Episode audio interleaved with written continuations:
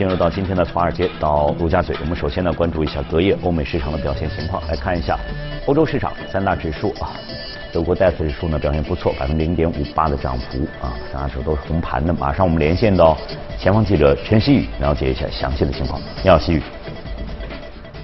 嗯，好的，主持人。周三欧洲股市一改连日来的低迷走势，全线收涨。截至收盘，德国 DAX 指数涨幅最大，法国 CAC 零指数、欧洲斯托克六百指数和泛欧绩优三百指数涨幅次之，英国富时一百指数涨幅最小。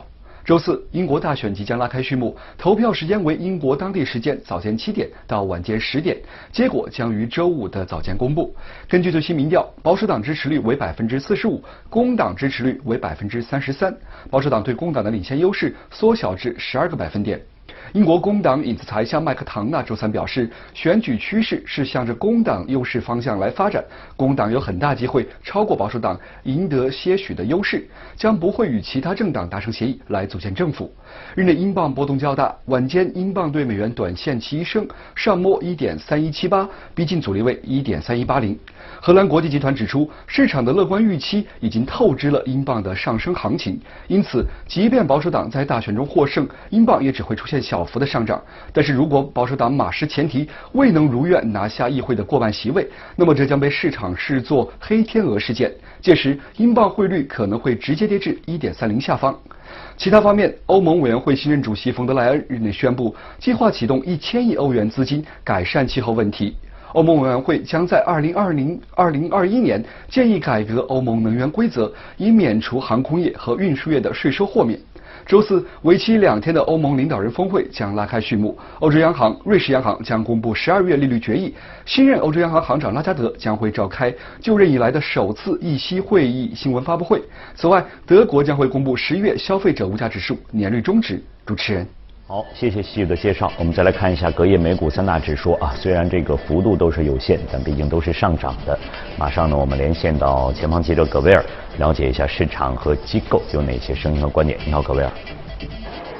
早上，主持人，美联储本年度最后一次公开市场委员会会议落幕，平淡无奇，如市场预期，宣布维持联邦基金利率在百分之一点五到百分之一点七五的区间不变。预期显示呢，多数的联储委员都预计明年将可能会继续维持利率政策不变。在会议结果公布之后呢，美股主要股指也是小幅的走高。个股方面，Home Depot 的股价下跌约百分之二，拖累道指的走势。该公司发布二零二零年财年展望，预测同店销量增速在百分之三点五到百分之四之间，不及市场预期的百分之四点三的增速。此外，美国航空管理局局长赴国会出席听证会，表示波音七三七 MAX 的复飞许可认证将会延续到二零二零年。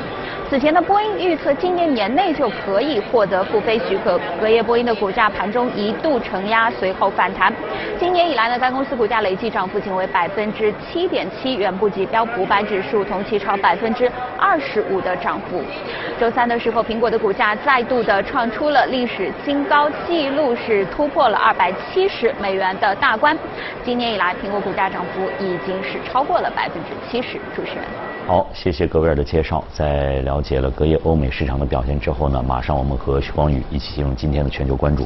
刚才开场的时候我们说呢，双十二本来是买东西的这样一个日子，但是呢就赶上了这个美联储要公布它的利率。嗯。同时几个小时，应该还有不到七个小时之后吧，英国要开始开始投票了，这样一个情况。那么对对整个市场，呃，光宇现在来来怎么看？这个已经到了年底了。呃，美联储也没有任何的动作，但是鲍威尔还是说，美国经济还是有风险的。怎么来理解这句话？我们先谈一下这个隔夜的一个议息的一个会议。嗯，对。那么首先来说，呃，这是议息会议的话，就是和预期的一样，是对，是暂停了整个的一个降息的一个过程。那么按道理来说，这个这个动作应该是一个鹰派的一个动作。嗯。但市场表现呢，却非常的理想，包括。啊，美元指数的下跌，然后也包括整个市场的啊继续的一个翻红，那么朝着新高的方向继续在前进。那么主要的一个原因就是还是跟这个投资者的预期有关系。那么在连续三次降息以后，其实最后一次降息，这个整个的啊美联储其实是有一个声明的，就是说可能是会短暂的一个暂停。那么这个阶段的话，其实投资者最怕的是什么？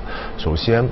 现在这个利利率水平还是一个非常低的一个水平，并且的话，整个的啊，美联储已经开始重新的一个扩表。那么投资者最担心是什么？是说啊，经济非常的好，那么我们是不是明年要加息？这样的声明是整个市场里面现在是最担忧的。这个这个风向就是大家很担心，很担心快，转太快，太快，就是担心这个东西。那么从昨天晚间的一个声明来看的话，并没有出现这种情况。那么其实就是相当于是一个叫什么？这个就是打个比喻吧，这是个有个鸽子翅膀的鹰。啊，对对，呃，就是说这个说是一个鹰派的一个声明，但里面还是有就就有有鸽派的东西在里面。所以说啊，市场的预期还是不错。那么我们仔细来分析，主要提了几点。第一个就是说。啊，现在的货币政策是合适的。嗯，那么这个合适，这个是投资者会理解到，就现在整个的宽松环境，它会维持，它会维持。那不仅仅是一个利率的一个问题，而且是一个扩表的一个进度一个问题。那么扩表对于整个，呃，全不仅仅是美国市场，包括全球市场的影响是非常大的。美国在扩表，欧洲也在重新扩表。嗯，那么这段时间的话，那对于新兴市场。包括欧洲市场这些之前一直不是很好的这些洼地，美联储虽然没动，巴西马上也跟上去了，这是新兴市场。对对对，就是，然后包括 A 股最近一段时间走的，就是也没有说像前一段时间走的那么的低迷。嗯。那么，而且从啊小盘的一些个股，由于资金的充裕，也开始陆陆续续的开始有一些异动的一些情况。那么这一点来说是非常好的。那么另外一点的话就是。呃，他也提到了，就是说未来什么情况会加息，看通胀，要看通胀的，要还要看，还还是要看数据，还是要看通胀。那么这个通胀想要起来，其实是非常困难的，因为美国的经济虽然说还是就是说本身的经济比较温和，但是这种全球的差异性是非常大的。那么这种 通胀，一个是比如说工资，另外一个是这种原材料的一个价值。价格包括石油，那么这个这种需求不仅仅是美国的需求，也是全球的一个需求。那只有整个全球的通胀起来，包括带动的这些成本的上升，才可能使得整个的美国的通胀出现大规模的一个回升。那么现在的阶段是美国的通胀其实是比较稳定的，但是也没有出现。很大规模的上升，那么全球基本上是在一个滞涨的一个过程。那么滞涨哪里来的通胀？基本上很难出现。这样就就是判断这加息的可能性又又减小了。那么所以从这点来说的话，就是为什么就是会出现这种，哎，明明是一个很鹰派的一个声明，但是市场的表现却非常的一个鸽派。那么这就是。从声明来看的一个内在的一个逻辑。嗯嗯嗯。那在这样一种情况之下，鲍威尔也提到了一个风险。嗯。那么这个风险我们怎么来来来理解？这个他会在这时候还是要提示的话，怎么来理解他这个风险的提示？嗯，啊，这种风险的提示的话，应该常规性的，它就是。哦，我我个人觉得应该是一个，就是说。就是两面的一个，就是我不把话都说满。对他一一方面就是说他在稳定的，就是说他为什么要说经济比较稳定？因为他不继续降息，他一定是要有他的理由在的。就是说我们那么他其实未来的话，其实他也提到了包括贸易摩擦的实质性的影响，嗯，包括全球的这种经济的不平衡性，它其实也是为它路后续的一个动作。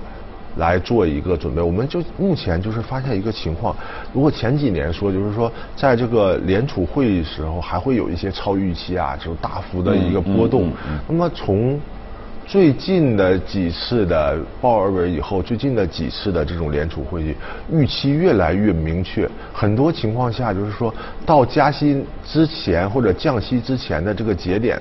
联储会议的节点，基本上对于预期都是达到百分之九十，嗯嗯，九十以上的一个水平，然后而且出来的结果基本上基本上和预期是是一致的，所以说沟通其实是越来越充分，就是在前一个月或者前两个月，基本上对于这次的会议就有一个明确的一个预期，并且是在这一两个月当中对这种预期进行一个。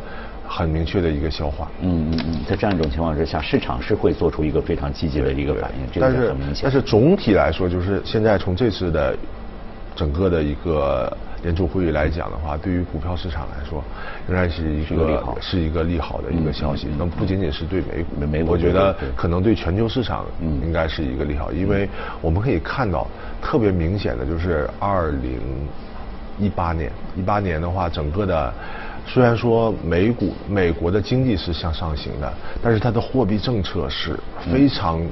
就是说，可以说是断崖式的下行的一个过程，加息，加息，加息。那么这个时候，其实美股也是涨不动的，它在高位不停的震荡，但是其他的新兴市场国家就出现了特别大大幅的一个波动。嗯。那么，那么现在最。起码美国的一个货币政策是出现了一个稳定的情况，对于全球的一个市场，那一定是一个非常大的一个利好。好，好，有关这个全球的这个市场的关注情况，我们先了解到这儿，马上来关注今天的热股。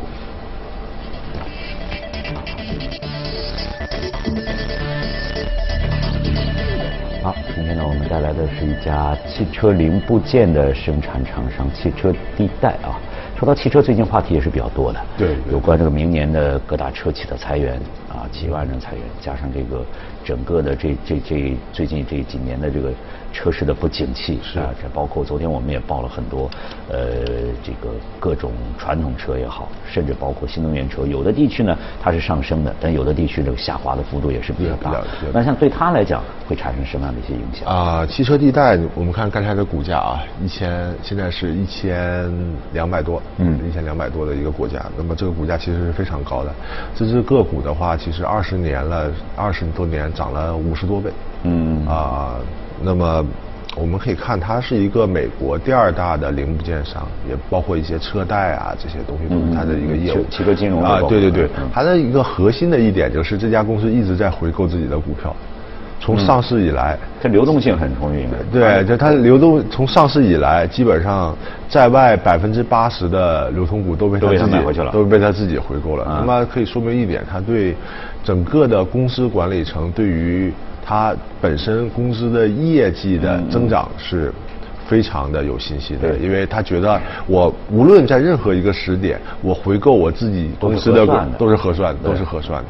那么也证明了我们看到它的一个业绩，虽然说净利润的增长不是很快，嗯，但是每一年都是盈利的，并且每年都会进行这个大幅的这个股票的回购。嗯，那么这种股股票的回购就会产生一个什么效果呢？就是啊，它的每股收益率。虽然说增长不快，但是每股收益率是在不停的一个提高的。嗯嗯。那么就是导致它的股票一直在上涨，一直在上涨。国外面越来越这个流通的越来越少了。对，就是其实它的管理管理层对它的本身的就是业绩吸售嘛，嗯对它的业绩非常有信心。那么我们看到啊，前一天它也是又高开了百分之六啊，跳空高开百分之六，就是说它的销售额增加了二十八亿。高于它的预期，嗯，每股收益率增加了百分之六点二，今年，嗯，六点二，它但是它的净利润增长是没有那么高的，嗯，就是保持一个持平的状态，那这百分之六点二哪里来的？但是还是回购回购来，对吧？但是它的每股收益率就是在增长的。你有每股收益率，你才有股价的，才能保持股价的。我们刚才一直在说，这个汽车市场现在确实是面临很大的问题。对。但是它是不是一个特立独行的一个案例在这里呢？呃，首先说它的业绩是稳定的。那么我们都知道，无论是国内也好，还有美国也好，都是这种汽车市场啊。尤其今年，其实美国的汽车市场。已经好了很多了，尤其下半年以后。那么，但是在上半年和之前的一年，汽车市场一直在一个下滑的一个一个当中。什么原因？利息高了。啊，主要原因就是利息高了，因为这个美国人买车全部都是贷款，就跟买房子一样，都是贷款。那么这部分消费叫耐用品消费，耐用品消费的话，在美国受到利息环境的影响是特别特别大的。那么从上半年不好，那么到下半年以后一降息，其实我们可以看到耐用品消费的品种它的一个走势啊，其实是在明显的在好转的。所以说，我们也看到这种货币政策的影响，对于美国本身的一个消费的一个影响，其实是非常大的。那么从下半年开始的的话，啊，这家公司的业绩又重新回到了一个就是稳定增长的路线上来，然后呃一直累积到最新的一个财报。啊，整个的业绩又出现了超预期的情况，那么它的股价又创出了新高。呃，它是做这个汽车零部件，也包括汽车金融等等等等各方面比较大的。那么有没有可能这个就是这个货币政策发生的变化，对它会产生影响，对其他的车企也会产生影响？对，应该整个应该就是由从今天的一个生命来讲，如果一直保持在一个啊比较好的一个利率水平，嗯啊，并且的话就是说呃。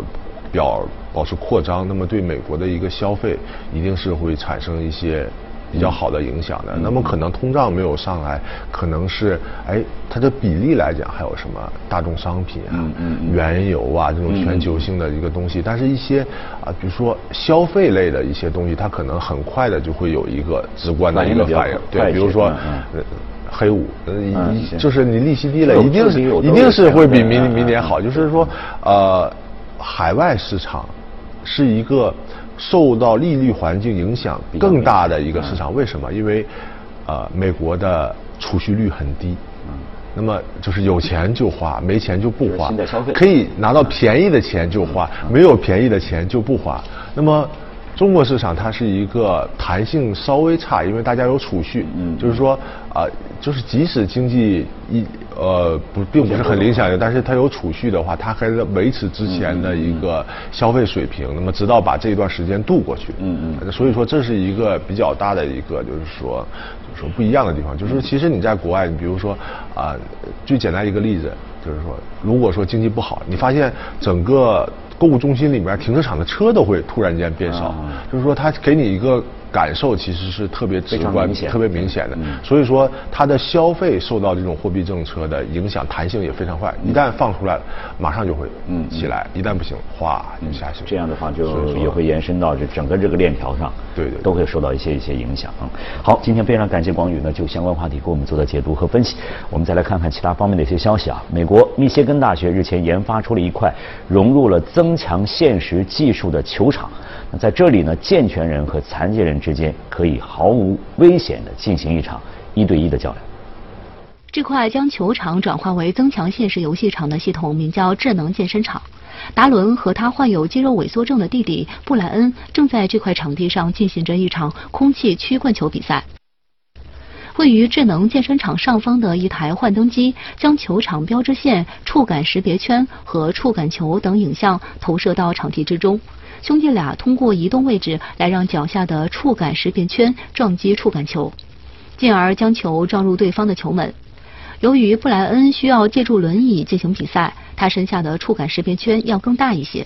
智能健身场的设计者来自密歇根大学的罗兰德·格拉夫教授表示，将增强现实技术与体育比赛场地进行融合，从而实现健全人与残疾人同场竞技的目的，智能健身场还是头一个。据了解，达伦和布莱恩兄弟所体验的智能健身场仅仅是供研究使用的产品原型。格拉夫和他的团队目前正在积极寻找合作伙伴，以期能让这款产品推向市场。为了保护动物的生存环境，荷兰一家国家公园日前面向公众推出了一项特殊的服务，欢迎人们免费前去砍伐园内的圣诞树。霍格费吕沃公园位于荷兰东部城市阿纳姆附近。园内长有一片繁茂的苏格兰松树林，与此同时，园中杂草丛生的荒野地带，则是包括蜥蜴、蟋蟀等在内多种动物的栖息地。为了防止过量生长的苏格兰松对小动物们的家园构成威胁，公园方面决定邀请民众免费前来砍伐林中尚未成材的松树，用以制成圣诞树。护林员亨克·鲁塞勒表示。公园林地土壤中富含氮元素，是这片苏格兰松树林生长茂盛的主要原因。据了解，霍格费吕沃公园中的林地和荒野面积分别为三千两百公顷和两千一百公顷。根据此次自助砍伐圣诞树项目的规定，每位前来伐木的游客仅限砍伐一棵苏格兰松。